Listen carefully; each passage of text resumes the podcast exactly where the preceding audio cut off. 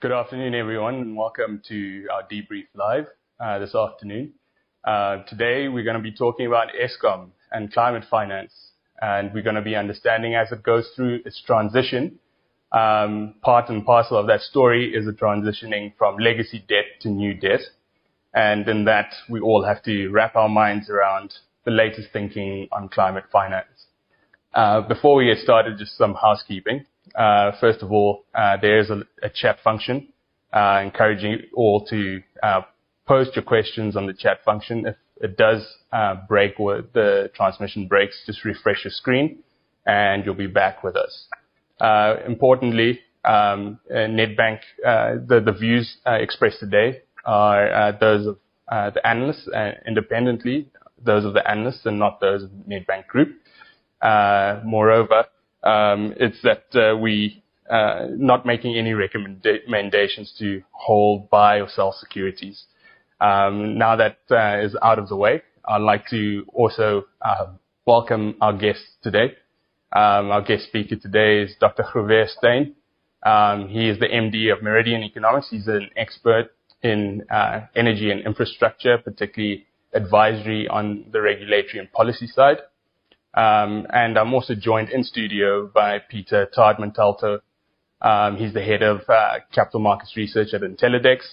Um, and he's uh, no stranger to South Africa. He writes very often um, in the Business Day, and he's no stranger as well to financial markets, um, given his history uh, in uh, the emerging markets, um, capital markets. as we get going, to get straight into it, I'd like to actually turn to you, Peter. Peter just come back from COP26, and so we just want to pick your brains a bit about South Africa. You know, people are saying that the politics didn't win at COP26, uh, but a lot happened on the sides for private sector, specifically for Eskom. What changed? Did we win anything positive? What's the story? Well, everyone has been quite negative on this uh, COP26 uh, outcome uh, at the official negotiation level um, in terms of language on coal, for instance, uh, those sorts of issues. But I think what really came together was the side events, the private sector financing, and the framing, even from the official text of the debates um, of the role of the public sector of uh, the transition from coal, no matter how you phrase it, uh, certainly uh, the importance of, of gas uh, and of the just and social elements as well, which South Africa was particularly putting on uh, the agenda. So it wasn't in the final text really this reference to a just energy transition, but it was certainly in the side events uh, in the discussions on financing. Um, but you know, I was there standing, you know, for a lot of time at the South Africa Pavilion. Uh, there was a huge um, a love affair with South Africa. This day two win on the Tuesday, uh, the announcement of the political declaration on the eight and a half billion dollars. Um, I think I maybe got a bit over optimistic on it a bit early on. It's it's actually is very tentative. It's a political declaration. There's no agreements on uh, you know financing terms on conditionality. Uh, I think there's a lot of disagreements on the um, the funder donor side uh, as much as there is on the South African government side. But it is unusual for South Africa to have these things, um, you know, and it is certainly a boon. South Africa won in some sense the the COP um, as a uh, as a result. Um, but no, I mean, it's forcing some very difficult conversations that South Africa isn't used to, such as the imposition of conditionality, mm, mm. Um, the discussions that Labour and business are trying to have about how the money is used, when actually this was really an Eskom originated sort of plan that was pushed up to the sovereign level, uh, but really it was Mandy at Eskom who, who, who pushed this thing. Uh, and although we have EVs and we have hydrogen there, it's going to end up mostly being for, for Eskom. Um, but no, I mean, there's a lot of unknowns there. There's a reference to legacy debt, uh, in particular, which I don't think they entirely know in the donor side how, how it will work out. Um, but no, certainly it's, it's unusual for South Africa. It's a, it's a positive, even if it is a, a political declaration. Indeed, and I think uh, most of all is that you know a lot of hard work was put in to set South Africa's NDCs and to actually put uh, some commitments that are, if you want, bankable from the donor community. So it's a good problem to have to try and figure out how this exactly. will work. Will it be? Will it happen within six months, a year? You know, things can take a long time to negotiate. Well, my fear is that the donors don't really know how you add up the eight and a half. So a lot of things that may have been happening on the side get dragged into it. There are big decisions on how you structure this either bilaterally through the sovereign or with Eskom uh, from individual donors, or you go through as, as something like the CIF. Um, there are big disagreements over conditionality, the role of uh, Eskom doing its own renewables, um, uh, this hydrogen and other, other issues. So, I mean, there are plenty of stumbling blocks, certainly. I think it would help if we had a new IRP, say, um, we had a, a, conversation that was more rooted on accelerated decommissioning. The US and the UK are particularly going to, to push that. Um, but at the very least, this is going to force those conversations which we need to be having anyway. Um, so I think a lot of good can come out of it, even if it maybe does take us a little bit uh, longer or the latter end of sort of 12 months to, to actually get this across the line. Indeed. So I think I'll turn now to uh, to Javier. Um, you had done quite a lot of work uh, as Meridian Economics to set out a just transition pathway to finance Eskom. And it's, it's a, I, I put it as a fresh idea out there compared to what other proposals have been put forward. Um, and so um, I'm going to turn to you to uh, present your thoughts just to give people uh, the bones of the design of your proposal and then we'll get into some discussion on some of the implications for the capital markets and what people need to think about um, or take away from it. Uh, over to you, Javier. Thank you. Uh, thanks, Jones, and thanks for asking us to join the conversation today. Um, Yes, so, the ideas I'm going to be talking about today actually predate the the recent proposals uh, made by Eskom. We've actually been looking at some of these options uh, for a couple of years, and, uh, and and also been feeding it into the discourse over the last couple of years. So in some ways, it, it is indeed different to the, the proposals made by Eskom, but I'll get to, to that point and perhaps a bit of a comparison between the two sets of ideas and how they are complementary uh, um, towards the end of the slides. Uh, but yes, so let's jump straight in. Um, it's always useful to just think about the problem statements, you know, before we start thinking about solutions, just to be clear about what, what the challenges are that we're trying to, to address.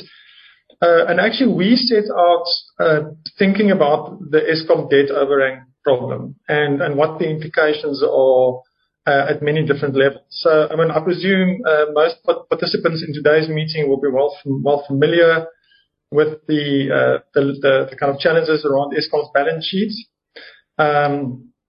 And and that's uh, you know uh, we in a situation where Eskom is uh, really only able to service approximately half of the debt on its on its balance sheet, and that it's dependent on enormous um, uh, bailouts from our national treasury just to enable it to meet its debt service obligations.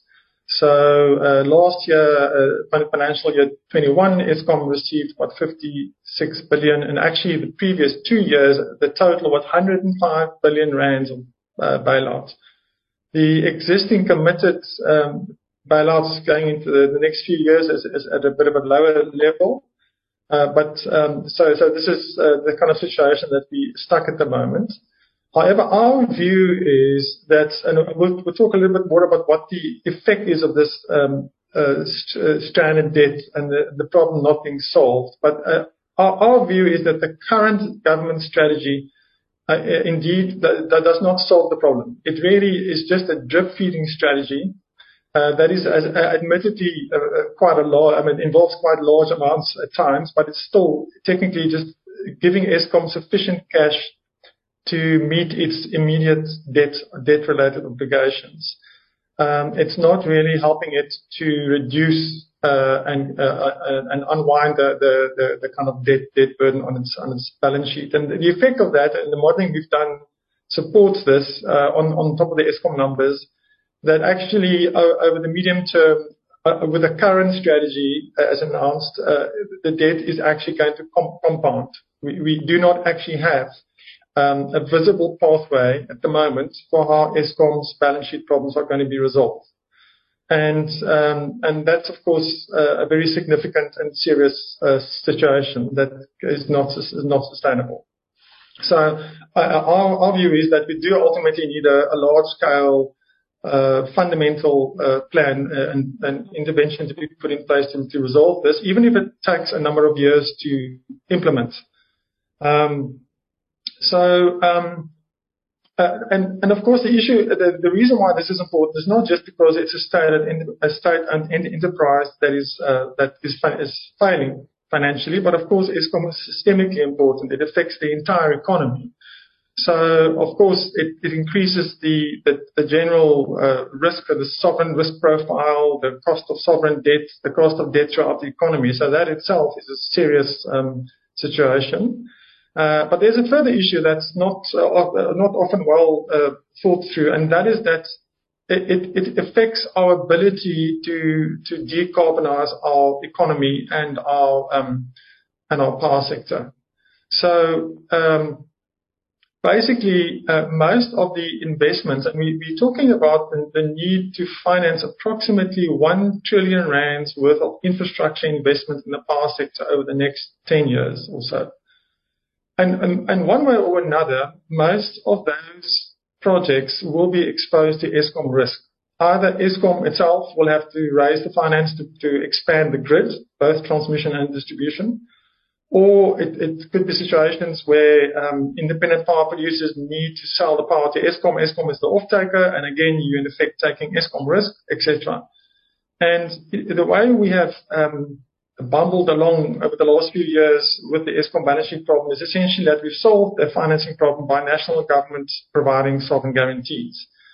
But that option is, is rapidly running out. Uh, there, there's no way that, that uh, given the strained um, national finances, that we are going to be able to provide government guarantees for an additional 1 trillion rands of infrastructure investment over the next uh, 10 years. And that's just in the power sector alone. We're not yet talking about all the other infrastructure needs in the economy. So we are going to have to put in place a better solution. Uh, than just relying on our uh, rapidly vanishing uh, ability to provide sovereign guarantees to finance power sector investments. So That's really um, what got us thinking about how do we provide a system-level solution. Now, I mean, I think the first point to make, of course, is that all of this risk is in effect currently on the sovereign balance sheets, right? We know that Yeah, you only need to read the rating agency reports to, to, to see that point being made very, very clear. So at the, in, in the final instance, uh, the, the, sovereign is already in effect paying the cost of the Eskom debt, and it's of course doing it at Eskom's interest rates, not at sovereign, at the sovereign interest rates. So, uh, surely we can do better than that. So the, the one uh, question we thought is, well, you know, if we are trying to achieve a number of objectives at the same time, we're trying to uh, unlock this Eskom debt problem. We are trying to accelerate huge investments in the decarbonization of our power sector. Uh, and, and uh, perhaps a third consideration is, uh, is paradoxically, we're sitting with uh, probably one of the world's most carbon-intensive power, sectors, right? Uh, Eskom produces something like 84% of its electricity from coal power. Um, so now the question is, uh, given that South Africa is such a significant emitter, the 12th largest in the world in absolute terms.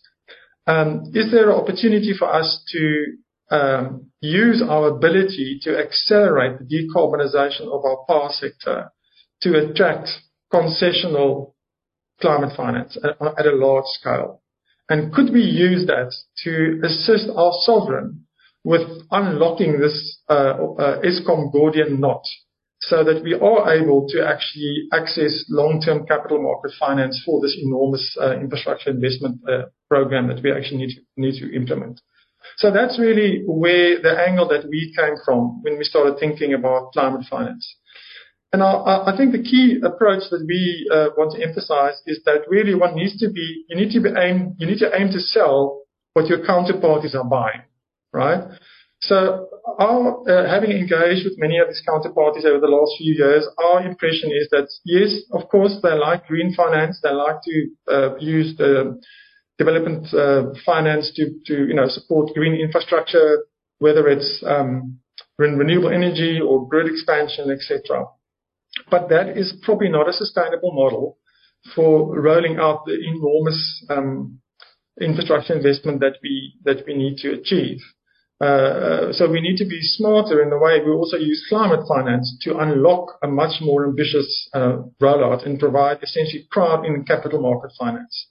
And this is, I think, where there's a real opportunity for, for using international public money to support South Africa. So that the aim, should, and, and what I hear some of them saying is that they're looking for a transformational transaction framework that will deliver globally significant and socially just mitigation in, in South Africa, and of course set a very important example for how this could be done else, else, elsewhere.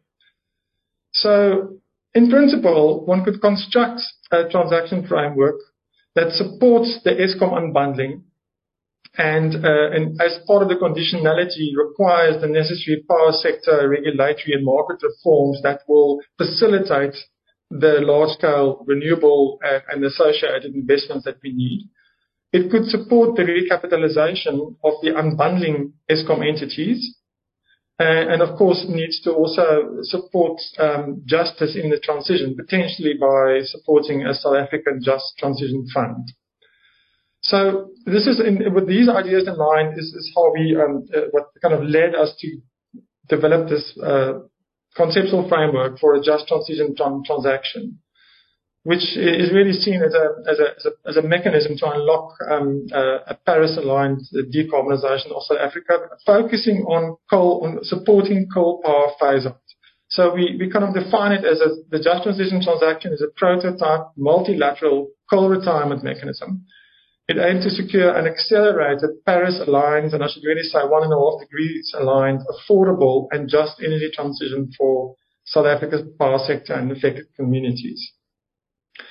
In, the way, in this scenario, in this version of the story, we see that the South African sovereign is actually the counterparty to the uh, to the transaction, um, and uh, and uh, it's uh, and, and, and in return, its obligation and its commitment will be to support the coal fleet phase down by creating an enabling policy, uh, the necessary policy and regulatory environment, and committing that there would be no further coal power investments in in South Africa.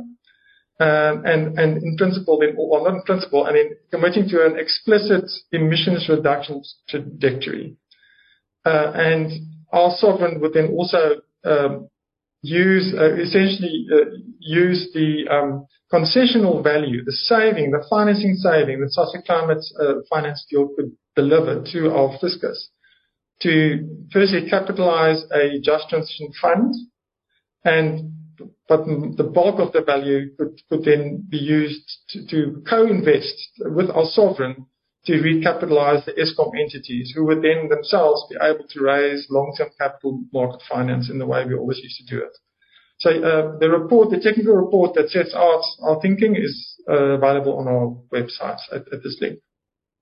So in principle, what we're talking about is, let's assume um, on the left-hand side in this pink bar, we talk about the uh, the current amount, uh, the current debt on the Eskom balance sheet, and this work was um, this was modeling done a while ago, and and then you, you could maybe add on top of that pink stack uh, the the kind of technical debt that we have that we are behind on. We heard Eskom talk about the fact that they don't have sufficient um, uh, funds available to even do proper proper maintenance, right? So we are behind with uh, investments, even in keeping the coal plant running that we need, that we are depending on in the meantime, and, and grid investments, etc. So you have to add a bit of uh, technical debt on top of the existing debt on the balance sheet. And then the next bar here shows us roughly uh, at uh, uh, what the amount of um, debt we think that Eskom's earnings can can carry, and we, we already know that that's roughly about half. Then we have existing pledges from from the sovereign to provide a bailout support to Eskom. And then we see that there is this remaining gap. And now the question is, could the concessional value of climate finance uh, be used to incentivize and our government to plug to, to fill, to, to plug this remaining hole? And do that, of course, on the basis of achieving a particular climate climate outcomes. So in terms of offering our counterparties what they what they are buying, uh, we started with with this picture in mind. Um, the red line here shows the modeled uh, CO2 emissions from our power sector uh, based on our current policy trajectory. And then we, modeled a number of power systems, uh, power system scenarios with the CSIR, um, uh, who have uh, the appropriate modeling cap- capability. We worked with them and we modeled a whole range of power development scenarios that would deliver more ambitious decarbonization. And we see that it's quite possible to develop a future power system that is actually more reliable Uh, than the current system is. In other words, it will be you build enough plant to ensure that you can meet demand on a reliable basis. And because you are transitioning to clean energy at a faster rate than currently envisaged, you are delivering additional CO2 savings, and that's indicated by these green by these green arrows. So then the question becomes, well, can you put a value on this additional CO2 saving, right? And can we use that as the basis for the concessionality in a large climate finance transaction? So if you look at the bottom left-hand curve, we just made some assumptions about what would be a very conservative picture around a value to place on that additional saving that could be used as the basis for concessionality in financing. And we started with something around $7 a ton and slowly increased that amount.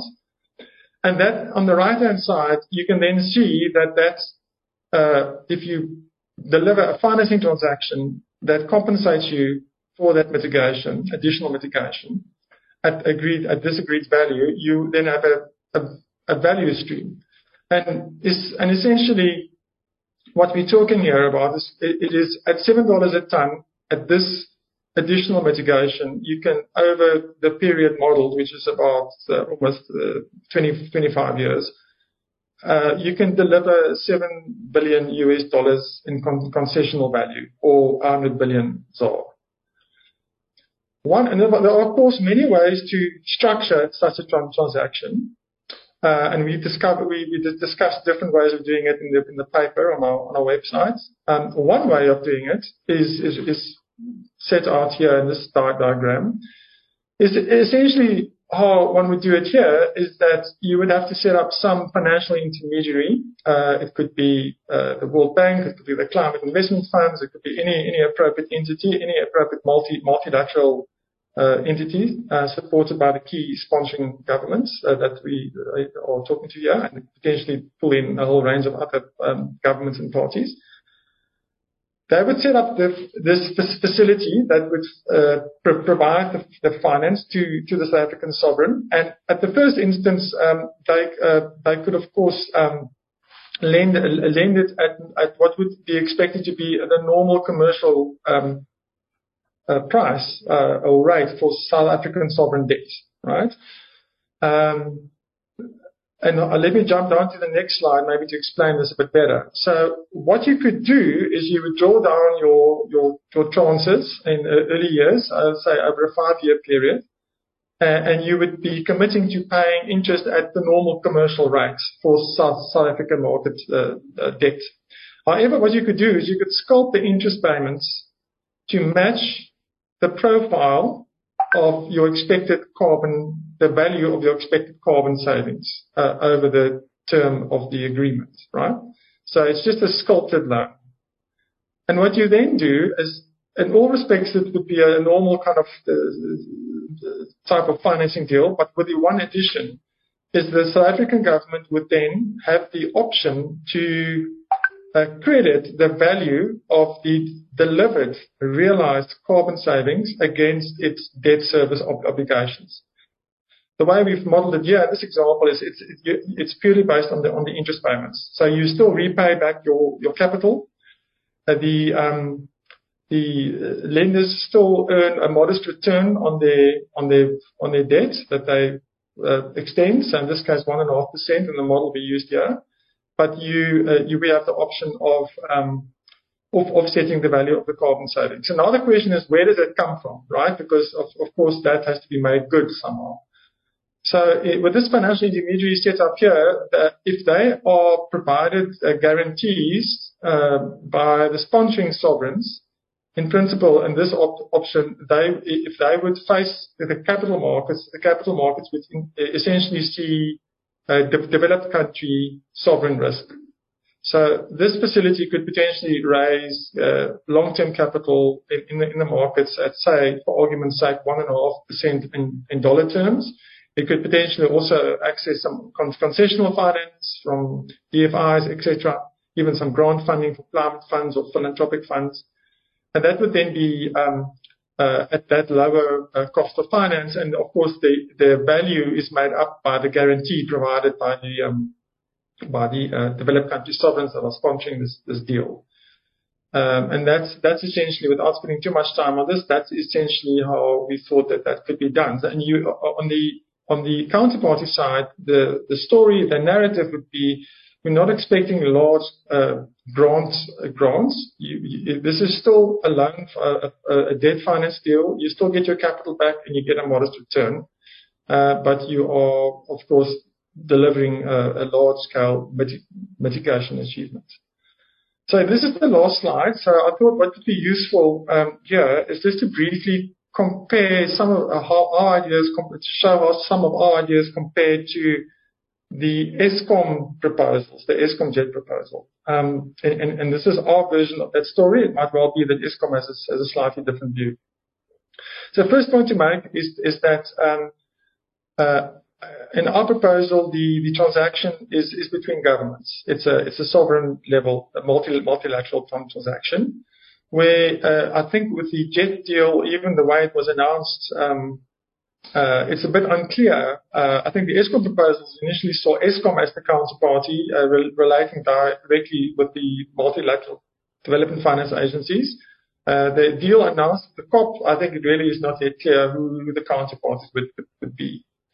The important point about the about the Eskom proposals that uh, would at least partly be supported by the announcement of COP is, that it addresses the immediate challenge of of making progress with expanding the transmission and, dist- and distribution grids, and of demonstrating that coal plants that are being retired and closed uh, can be repurposed and repowered, and that there is essentially a future of coal in those in those communities.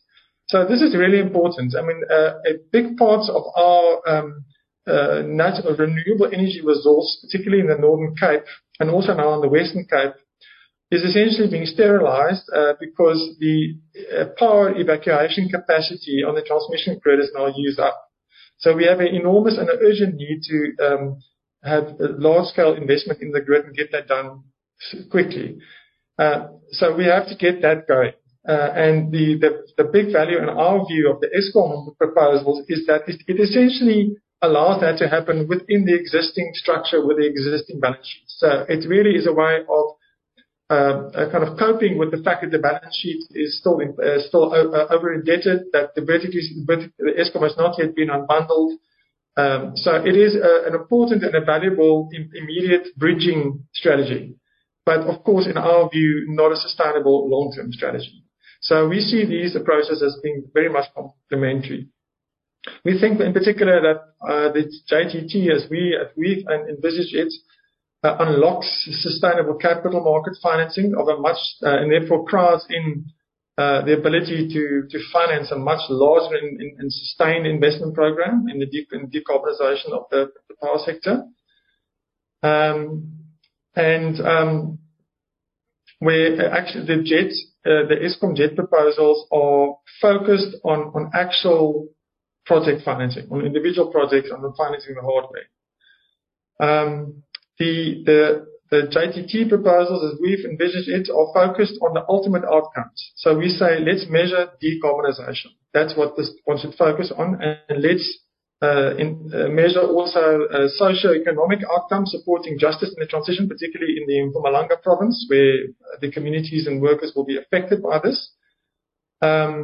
And, and also look and ensure that the necessary reforms take place, uh, which will then crowd in the actual investment of the infrastructure that needs to take place and do most of that in the, in the capital markets, which of course creates important opportunities for market players. Um, the further important uh, benefit of such a type of transaction as we've proposed is that it entails a long-term commitment, a long-term policy commitment, which provides critical forward visibility for all stakeholders, right?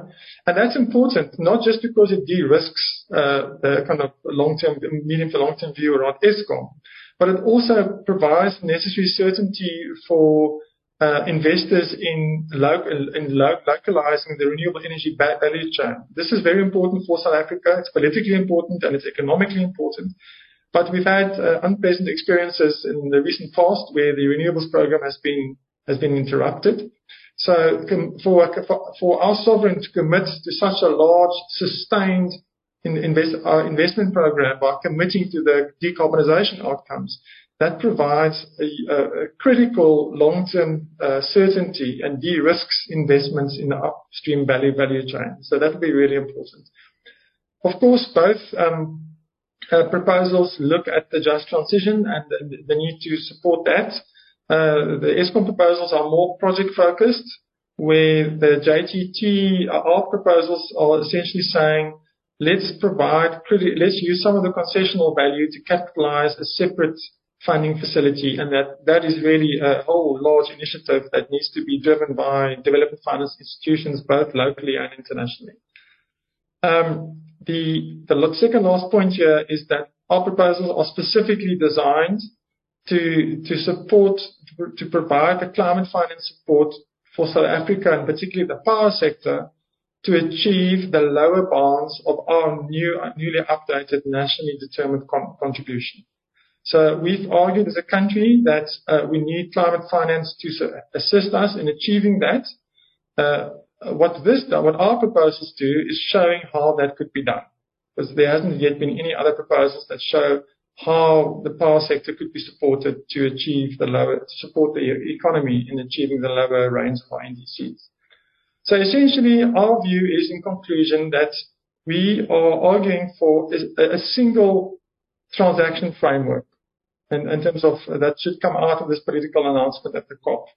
That should, on the short term, support an, initial a number of tranches for the Eskom project-based approach, but then should transition into a sovereign level deal, which essentially incentivizes the sovereign to fix the systemic problems that are standing in our way of achieving our decarbonization commitments and co-invests with our sovereign in achieving those outcomes. Thank you very much, Jones. Thank you, Javier. Um, there are a couple of questions coming through, and I'll, I'll get uh, the first one being, what do you think will drive the rise in carbon prices uh, from the current seven US dollars per ton, and what would be the risks to your forecast? Um, I think it's a it's a good question in that fundamentally your entire model rests on understanding the starting point of those carbon prices. Okay. So, um, shall I respond to that before yes, you please. go on? Yeah. So what we've, um, I think it's important to clarify the, the nature of this proposal. So this is not a, a carbon trading proposal, right? Uh, under Article 6 uh, of the Paris Agreement. Or, or it is a, uh, a concessional climate finance proposal with other sovereigns, uh, primarily, because they'll be underwriting the proposal and supporting the concessionality. And and so what we're saying is let's use a valuation because the transaction is designed to focus on the desired outcomes, which is measurable additional mitigation. Let's be explicit about what both parties are bringing to the transaction. We are delivering measurable mitigation, and we are committing also to to demonstrate and deliver uh, justice in the transition by using some of the concessional value to support the Just Transition Fund. But in return, we want to know what we're getting in terms of the concessionality. So let's make it explicit and value it in terms of dollars per ton. So it's not actually a traded price. It is just a, a metric built into the transaction to, to make it clear what the concessional value of the transaction is in terms of mitigation. All right. Um, I'm going to turn to Peter. Um, there's, uh, I'm going to weave in a question that will get you started and what you think about the proposal and um, how it would land in the markets is progress and contradiction. South Africa's, you know, ideas like this are progressive, but the contradiction is the current noise we're getting from different ministers about what they think they should do. So the policy coherence is not there. Um, well, how do you think this this is going to land? What's your view? So the, I think the really interesting comparison uh, of Javier's uh, structure versus the current Eskom structure is there needs to be a lot of commitment made up front. To make careers work on basically a new IRP, uh, on mapping your uh, NDCs into an actual uh, accelerated decommissioning path, etc. And these things are half on the table with the Eskom ask through the eight and a half billion, but in a very, very messy way. Mm. And strategically, the Eskom plan, I think, is much more optionality to play um, different people off each other and different funders and different conditionality. Um, whereas you have to get a lot of things right first up front um, uh, to make uh, Grové's plan work, which I think ultimately the issue here, right, in classic South African sort of way, is that South Africa will get there in the end, right, and it will make all the right choices in the end on where you need to men, uh, end up. But making those up front is very, very challenging. We're probably going to see a new IRP process, uh, energy planning process, this is for, for people unfamiliar with it, uh, start next year. But that could be a three-year process um, as it goes through NEDLAC, through social compacting, mm. um, etc.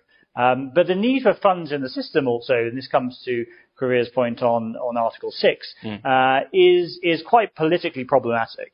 So DFFE uh, are championing Article 6 uh, and, and ways of getting money in because it provides a lot of notional free cash. Mm on the table uh, in a way that Grové's plan doesn't do. But that also ties in, you know, a, a, much more systemic solution on that side. And this is this is the, the sort of contestation that is going on. And ultimately, I think there has to be a lot of pressure, and there will be a lot of pressure from from funders uh, ultimately to decide what they what they prefer. But I think the key point that Grové really pulls out here is the need. Uh, for Eskom to do new things. And I think the market, and, and we, we talked about the same people, don't fully get this right, is, is that this is not about um, Eskom magically just tidying up and going on its merry way.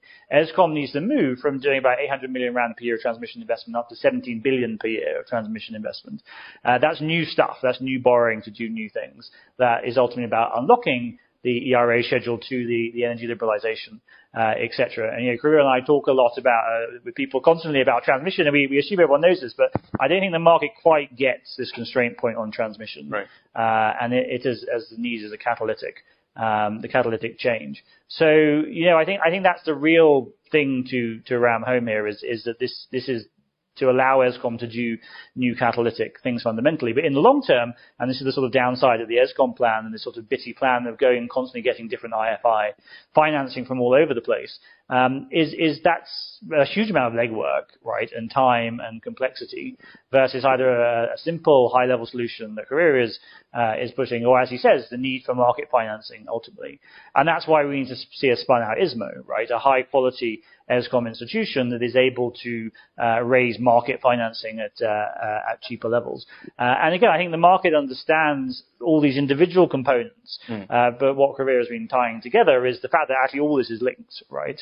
and while spinning out an ISMO can seem like a geeky conversation, actually it's linked to all the financing, it's linked to access to finance, um, and things like this. And this, this is one big entire structure that we're starting to solve for at the same time. But as the market begins to try and digest the different moving parts, where does that leave current uh, bondholders that are still, can I say, stuck in legacy debt? And this kind of provides, is it an, an exit or is it a new opportunity to take on better credit, Eskom better credit?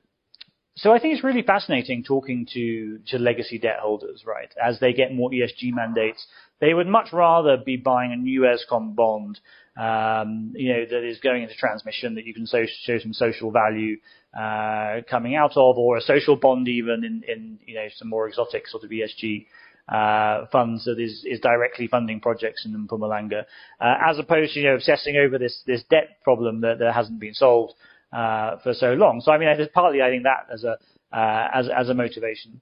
Um, but no, I think I think investors have become a little lazy on this. Right, there is an implicit total guarantee, um, and that's why we have to move on. Uh, you know, I think just to get on with it. Uh, and this is, I think, the, problem at Treasury and elsewhere is just that there, there are actually no options here, really, in some sense, dealing with legacy debt. Uh, the rating agencies are assuming, as Grové said, is, is already on the sovereign. Investors are as well. Um, and we need to make capacity for uh, for new debt. Now, the problem is some of the comments from the finance minister have have uh, in in one sense been correct to highlight this is all new borrowing coming in. But the unfortunate way of the way he sort of made it sound was that you have to solve the legacy debt problem first spend years doing that, then do green financing. And, you know, ultimately this transmission need, given transmission investment takes a long time to come to fruition, has to happen right now. Uh, and, you know, we, we do have to see solutions coming pretty quickly. And um, I mean, still, uh, I go back to the point that um, what needs to move first, I guess, from from government to get this going. Is it? And I'll, I'll, turn to you, Grové, first to to give your comment. Is it a new IRP? Um, what is the uh, coherent policy process that we need to follow to try and catalyze a new way uh, for Eskom? Um, yeah, I mean, I would, I would say maybe two points. The first is almost irrespective of any ideas around climate finance. I mean, you can just park that for a minute and just deal with the Eskom debt problem. I mean, as Peter said, um, the debt is already on the sovereign balance sheet. Uh, we, uh, we, that the sovereign is servicing that debt at an enormous premium because it's, it, it, Eskom has raised the debt even for the guaranteed paper, as we know, there's a premium. Um, and we and we don't have a plan in place. So there's this, this is like it's not clear where all this is going, and that increases the whole risk profile in the in the, in the economy and for, for sovereign debt. So uh, I think from a policy point of view, it, it really is a no-brainer that we, we, we need to provide certainty and clarity around. On, on, so if I was the Minister of Finance, that's what I would have gone for. I would have said let's uh, agree with Eskom. It, uh, we will provide cash injections every time, every time, you know, when there's a cash shortfall, when it needs to, it, should raise no further debt. Eskom doesn't raise any more debt until we get it getting down to about uh, 200 billion rand uh, on, the current asset, asset base to where it should be. Um, of course, there will be details around that. If there's highly concessional funding available, maybe one would use that, etc.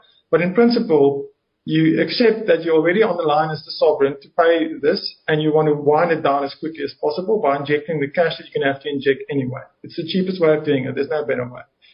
Then separate to that is this whole idea of what, uh, of can we raise climate finance and maybe can we, while we, now that we've got this political announcement and we have roughly six months to a year to work out this deal with these counterparties, uh, let's put on the table this debt issue that we uh, can, you know, we need, we need support with that because we've got something to offer in return. And at the same time, put on the table that that's something else we have to offer in return would entail updating the IRP, the energy plan.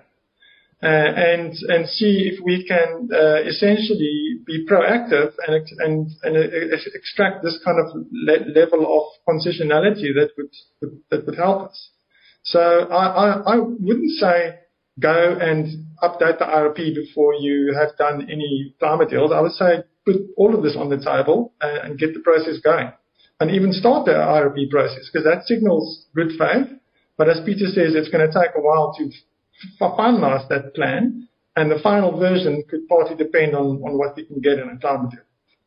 I mean, one of the questions here is, is, is basically, I'm s- summarizing it, is that you know, we, we're done with the planning and talking uh, action needs to be taken. And uh, so I'll turn to you, Peter. Is like what action uh, really can be taken from Eskom's point of view, particularly regarding this debt? We've heard the CEO say they want the, the government to take on uh, the debt, and we've heard many, a myriad of proposals.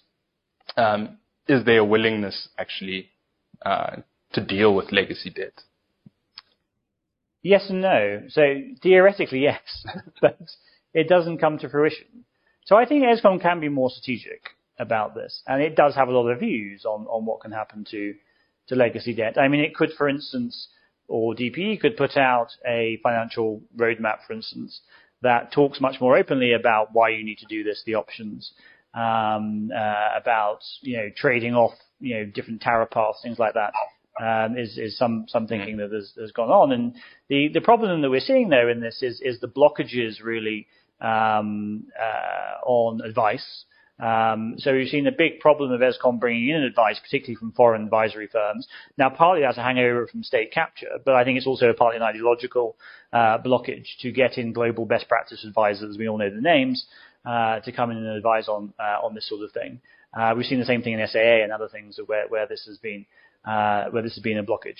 But I think also the political economy doesn't deal with not having real options here, mm. right? And there, I think there is an allergic reaction in DP and elsewhere to actually not having choice. Uh, and so someone, maybe a new head of ALM like we have now in Treasury, um, maybe um, the conversations that these global funders um, and donors will, will be bringing to the table needs to kind of lay this out that there aren't really options uh, on on on how you deal um, uh, how you deal with this. But we're also dealing with a lot of madness on this front as well. So uh, in the last couple of years, there's been a big debate on the left in South Africa about repudiating Eskom's debt. That's now come out in reality from, unfortunately, the Deputy Finance Minister um, and, uh, and, an academic, uh, Mark Swilling, uh, about um, uh, restructuring basically sovereign debt to make space for this. and it's mad because you know there's a limited finite number of global investors who all hold Eskom and who all hold sovereign debt, you would then be basically annoying uh, and then going back and asking for more new funding in, in future.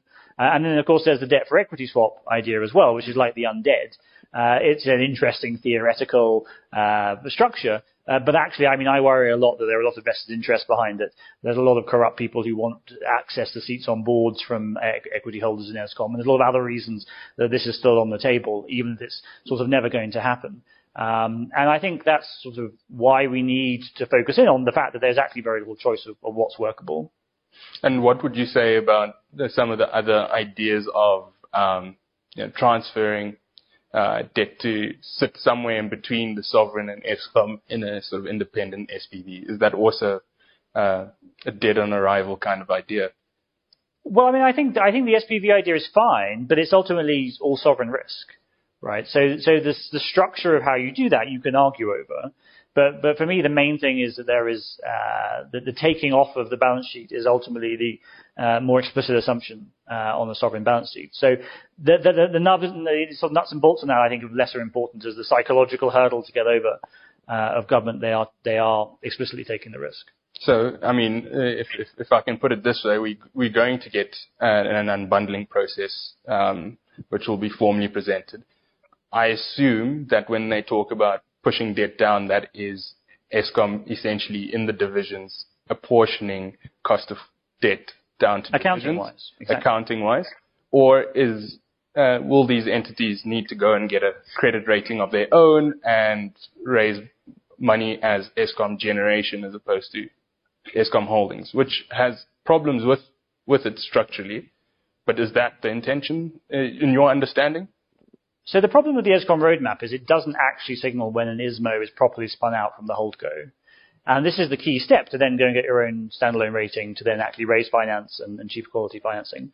So at the moment, the idea is that these are all Chinese walled ring fence subsidiaries. This is coming up as well with creditors, I'm sure we're having the same conversations around TNPA. Um, so there are going to be some conversation, I think, about moving loans, ECA, uh, maybe some some IFI debt into into sub- subcos uh, in Eskom. But actually, really, it's not going to be about market debt, and it can't be. Um, but you know, there is a big political, ideological, technical debate on what a, the Chinese wall subsidiary really is. Now, Eskom would like to say um, it's all fine. You know, we're going to have these policies in place. Uh, it's going to be very independent. Same uh, arguments you made around TNPA. I don't believe that. I think it's the classic, what I sort of call Mandela problem. You know, that governance is fine, right, with a good leader until it's not, until you have a Zuma back in the in, on, in, on the case, right? Uh, and that's what we'll have with Eskom. With Andre in charge, maybe it's fine having subsidiaries like this, but we can't build a structure and we can't build solutions for Andre being there forever. I think the, the one of the critical problems is the absence of a plan around debt, an explicit plan around debt, either from National Treasury's point of view or from Eskom, which kind of leaves the market to in, a, in limbo in the transition. So is it a stakeholder that needs to come to the table um, and be heard, and how how does that happen? But all plans are already on the table, and you know, was in the presidential uh, uh, Eskom task team, and, and, and you know, was was was there as, as one set of ideas.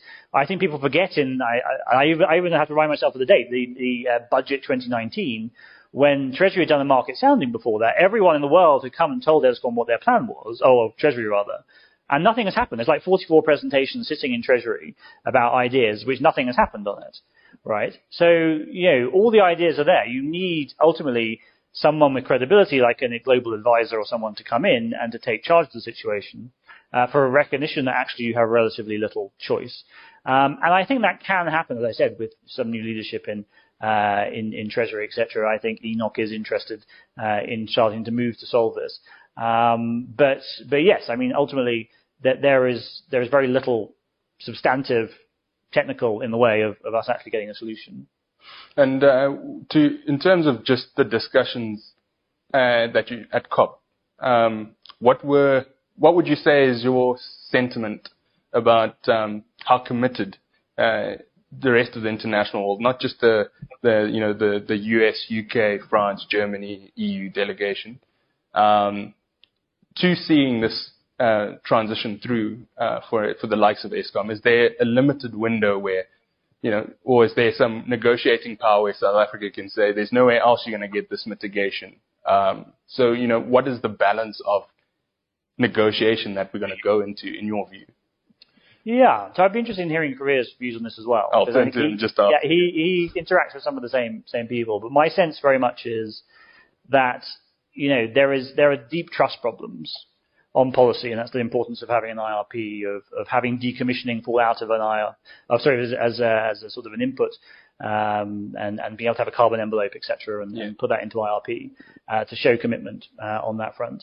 Um, but there are massive trust problems of these these donors on on energy policy, uh, and so you have to get over that hurdle first, and is where, if you like, South Africa uh, has limited, I think, real negotiation space. So there's a lot of political and societal contestation now starting around the 8.5 billion. Labour's saying, oh, we have to make sure it concentrates on Mpumalanga and all this sort of stuff. But the donors already know this. This is why they're giving the money.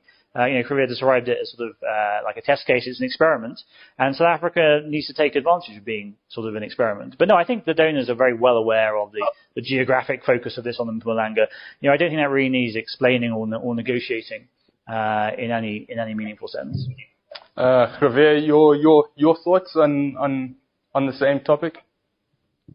Yeah, I mean, I um, agree with Peter. I think we, we actually have been told this a couple of times that uh, it always surprises me actually that we we have we are attractive uh, to the donor countries uh, as a first case uh, as, a, as, a, as, a, as an experiment. Um, I think it is because partly because our president has been increasingly vocal on the need to deal with climate issues, on the need to reform the power sector, uh, on the need to diversify away from Eskom and supporting renewable energy. And I think the president's recent, um, quite, um, uh, what shall I say, assertive support for the uh, de-liberalization of the power sector up to 100 megawatts uh, in opposition from the energy minister has, has played a very important role to send that message. So I think um, donor countries look at South, South Africa, they see a single large state-owned enterprise in trouble, uh, and uh, they can essentially do one deal, one framework deal, and uh, achieve globally significant de- de- decarbonization. So I think that is attractive. Um, compared to, uh, but uh, uh, so I think that helps us. And, and what surprises me is that you know we always think we are very complex and the politics is very messy. But actually, if you go to India or Indonesia, uh, things are uh, sometimes even or, or um, yeah, I mean, are sometimes even more even more complex. And of course, the bigger countries etc. And you're not dealing with one large state-owned power entity. You're dealing with a multiple with multiple players in some of those jurisdictions. So that is works in our favour. I think what works against us, um, uh, as some of the points Peter has already made, uh, there's a trust. Uh, of course, there are trust issues for good reason, but also what works against us is we're not you know, we're just not the biggest emitter. We're not, uh, the, I mean, if you can do a deal with India or with Indonesia, you could potentially achieve much greater levels of additional mitigation. So the real focus on phasing out coal power uh, is in Southeast Asia. And so if, uh, and that is ultimately where the attention, uh, I mean, it's, it's already happening. Uh, there are uh, people like ourselves that have been doing work there. Um, uh, the Asian Development Bank is doing important work, etc., etc. So uh, it, it, our, this window will pass if we don't take it, for sure, because we are not the biggest uh, emitter. And if it's going to become too complex to do it here, of course it will move on. So that's important to keep in mind. And I think I was surprised to see in this political statement that they've given themselves a year. Um, I know it's very complex and you probably need at least a year, but if we don't pull it off on that year, I think that's it. We, then we won't get the deal. Indeed, a lot of the financial flows we've seen um, for uh, climate mitigation has been flowing to Southeast Asia, and obviously this political declaration uh, changes that quite significantly for um, South Africa and Africa. Um, and yeah, I, I agree with you that you know time time is not on our side. Also because you know Eskom as an entity, it is in a liquidity insolvency crisis, um, and you know from time to time we always expect, or let me not say time to time, every budget we expect some sort of announcement about uh, how they will deal with the debt, and we kick the can down the road, and it, it's just an overhang. Like you said, the rating agencies do include it, but I suppose my last thought is, do do we necessarily need to restructure um, Eskom's debt to to accommodate um, new climate finance. Um, in, in, in this case, I'm trying to think in the shoes of investors to say, you know, do they need to brace themselves for extended negotiations with, the, with an entity, or can uh, are there ways to? Is there a better way around it? That's my question. I'll, start with you, Peter, and what do you think. So there's still a very deep risk aversion to talking to creditors formally and creditor votes, which I think is quite mad and even on restructuring. So sometimes I go to Pretoria and feel naughty and I'll say, why don't you just restructure all the Eskom market debt, right? And a lot of people watching have made a lot of money, right, out of uh, holding Eskom yes, debt. Yes. Uh, and knowing full well the risks, um, and taking views on implicit versus explicit guarantee, etc. And so the lack of willingness to think about that is, I think, bred more fundamentally about not willing to be sort of any other stereotypical EM, you know, talking, talking to creditors. Mm. But I think, you know, particularly with ESG mandates, particularly if we are talking about the much wider reasons um, for for making the space, so whether it's sulfur emissions, whether it's jobs maximization, whether it's plant that's just you know not functional, and talk about the asset base uh, and EAF and, and, things like that. Um, there there are a lot of reasons I think to talk to creditors, for instance, um, about you know particularly spinning out an ISMO and asking for creditor votes, mm. right, uh, and going in and saying here is some financing, here are guarantees, etc. We are spinning out an ISMO to to enable a better um, uh, power sector. Um, but but no, but government doesn't want to have those sorts of conversations with with creditors. So we are stuck in this relatively narrow set of solutions, mm. or, or, any one solution, which is um, some kind of swap, particularly uh, voluntary swap of of, um, uh, of Eskom debt for SAGBs or whatever, however you structure it with SPV, etc.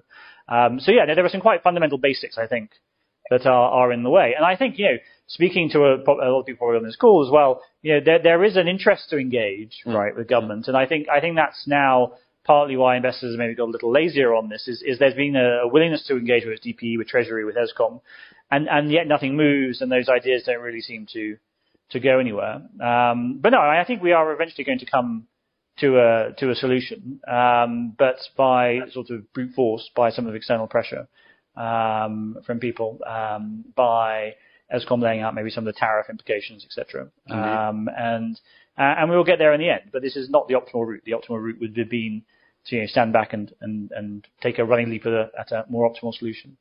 Suppose what would be your closing comments as we come to, to an end, um, particularly around um, the way forward in in in for for, for South African investors. Um, what do you think um, should be front of mind for them um, when it comes to dealing with climate finance and climate finance opportunities going forward? Well, firstly that Eskom needs to do new stuff. It needs to massively invest in transmission to enable all the other stuff people got excited on, the Operation Vulindlela reforms, energy liberalization. Uh, I think that really needs to hit home. Um, it's the fact there's a lack of actual uh, probably viable solutions in the end for Eskom's debt, and uh, government will end up going down the right path. It's just still going to take a rather long time. Um, and on climate finance, I think it's to understand that there are there is a lot of consultation on all sides, uh, including on the donor donor country side, Uh, and that we're in a very awkward place for South Africa. If you remember what happened with the World Bank loan last year, which collapsed because of a sheer sort of allergic nature to any conditionality, uh, you know, at all. Uh, this is going to be very hard, but I think it's going to be very instructive for investors watching how this feeds into uh, energy policy, uh, into discussions uh, on that front. So I think it's for investors as well. I think that reason people on an ESG side, on on the climate side, thinking about portfolios, the carbon intensity of portfolios, uh, find South Africa so interesting is, is actually a lot of these meaty issues uh, are, are now going to be there being discussed, whether it's in the Presidential um, Climate Committee, uh, whether it's from Eskom direct with, with creditors. So it's, it's a very interesting time to be a, an Eskom investor. And do you think local investors have a significant, will get a significant role to play in all of this, or is all the attention really at getting the concessional finance? Well, I think that's where the attention has, has shifted, right? Um, and as long as there is an aversion to talking to creditors uh, in the formal sense, uh, I will probably say the same. All right. Uh, uh, your uh, parting comments, um, what would you like to say? Yes, I mean, just to pick up where Peter left off there, uh, you know, my, I think my main message is that, um, if we encourage governments uh, on both governments on both sides of this of this political an- announcement to use the opportunity of climate finance to fix the underlying systemic problems, then what we do is we unlock a much larger capital market financing opportunity than what we currently have.